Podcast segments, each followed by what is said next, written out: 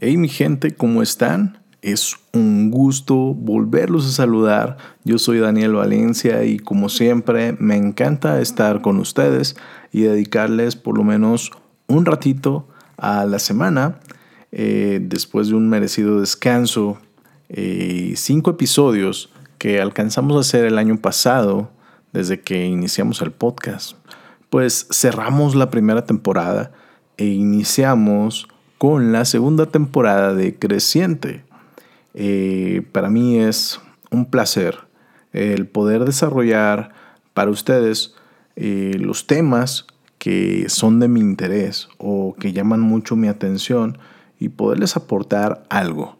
Pero antes de iniciar me gustaría mandarle un abrazo fuerte a toda esa gente que se ha dado la, la tarea de escuchar todos los podcasts sobre todo en Apple Podcasts y Spotify, que son las plataformas en las que más nos escuchan.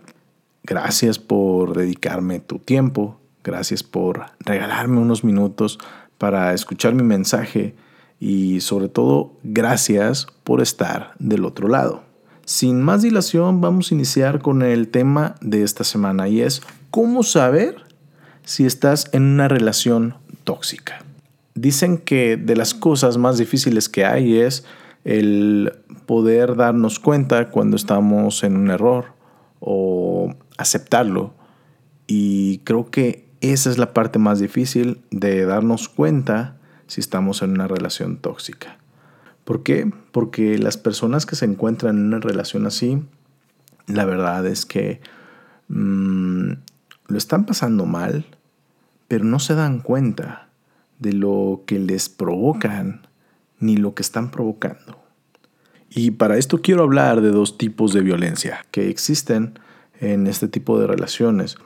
Y una es la violencia psicológica y o verbal, porque puede ser ambas, psicológica y verbal. Y para esto pues tú debes de ser bien franco. ¿Cómo lo puedes identificar? Pues a través de insultos, calumnias, gritos, burlas, humillaciones, incluso amenazas. Y todas son algunas acciones que buscan minimizar a la otra persona. Y lo peor es que, mm, a pesar de ser la más frecuente, es el inicio para otra violencia que es la violencia física que aquí es donde ya incluye maltratos o golpes a la otra persona o entre ambas personas. Pero hay que analizar bien eh, la parte de la violencia psicológica y verbal. Esto viene de muchas inseguridades, ¿no? De una persona que no se valora, que mm, a menudo mm, presenta rasgos de, de manipulación, de victimizarse.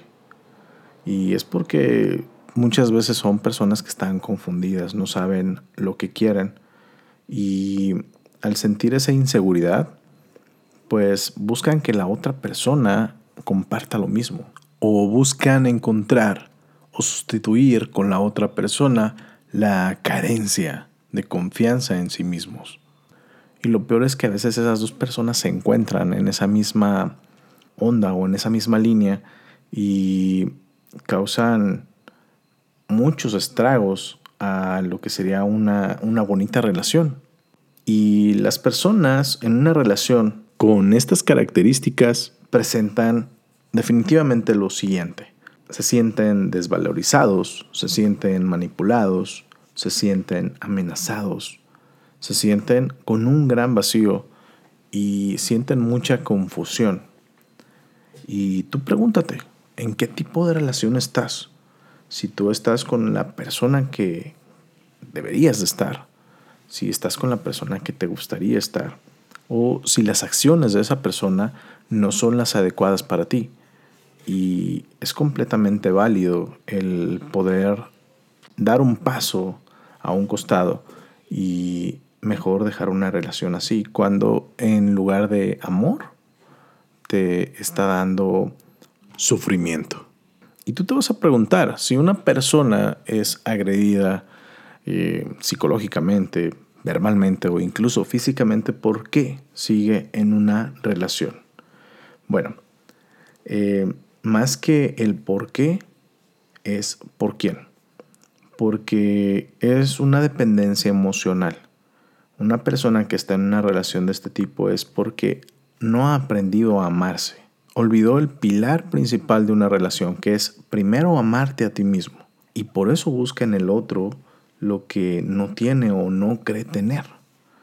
Y la principal forma de combatir esto es el crecimiento personal. Si tú trabajas en ti, muy difícilmente otra persona va a poder obligarte o va a poder manipularte para que estés en una relación de este tipo. Una persona que no se quiere, que no se valora, pues generalmente va a caer en este tipo de relaciones si es que su pareja presenta algunas características similares. Si estás iniciando una relación, pues estás en una muy buena etapa. Y creo que si pones estos dos pilares que te voy a mencionar a continuación como la base de tu relación, tu relación va a ser muy buena. Toda relación inicia con el respeto y el amor por nosotros mismos. Amor y respeto. Eso es lo que debe de haber en una relación. Son los ingredientes principales.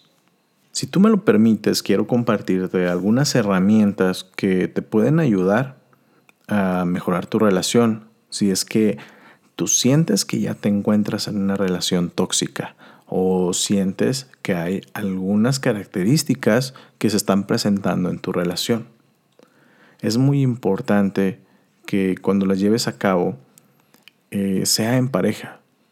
Mm, nunca va a funcionar algo si solamente tú lo implementas. Recuerda que una relación es de dos y depende de los dos el implementar estos pasos.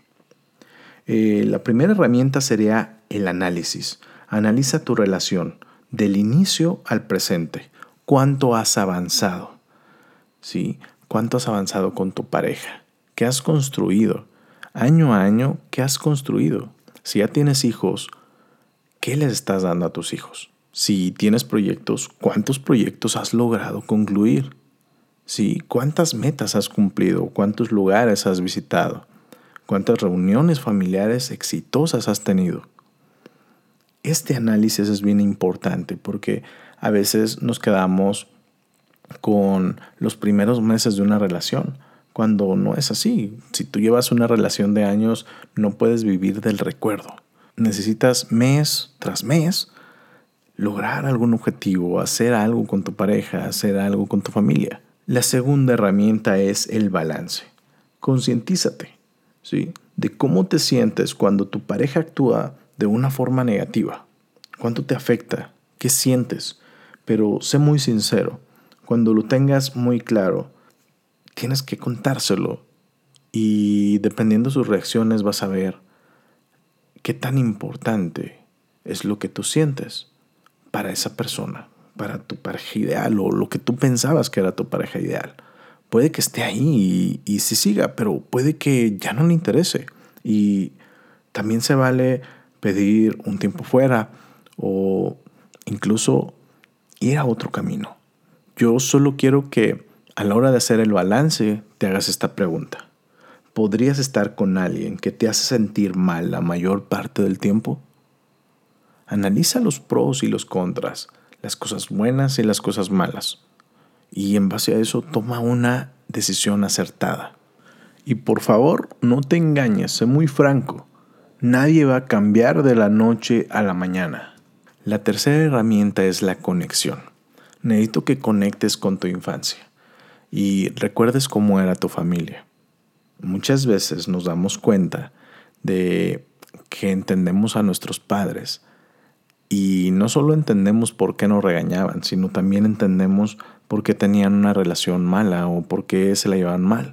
Si tú estuviste en una familia que tenía muchos problemas o con padres que tenían muchos problemas, muchas dificultades, es muy normal que lo estés imitando en tu relación actual. ¿Por qué? Porque lo viste toda la vida y para ti es normal tratar mal a la otra persona o ser maltratado por la otra persona. Y creo que ahí es tiempo de buscar ayuda profesional. Porque si tú no buscas ayuda profesional, es muy posible que ese patrón se vaya a repetir. Tus hijos te están viendo si es que tienes hijos y te gustaría que pasen eso mismo. ¿O te gustaría que nadie rompa esa cadena? Y la cuarta herramienta es tu mejor versión. Y va muy conectada con la primera herramienta, el análisis. Tienes que analizar si esa persona con la que compartes tu tiempo, con la que compartes tu vida, con la que compartes tus momentos, saca lo mejor de ti.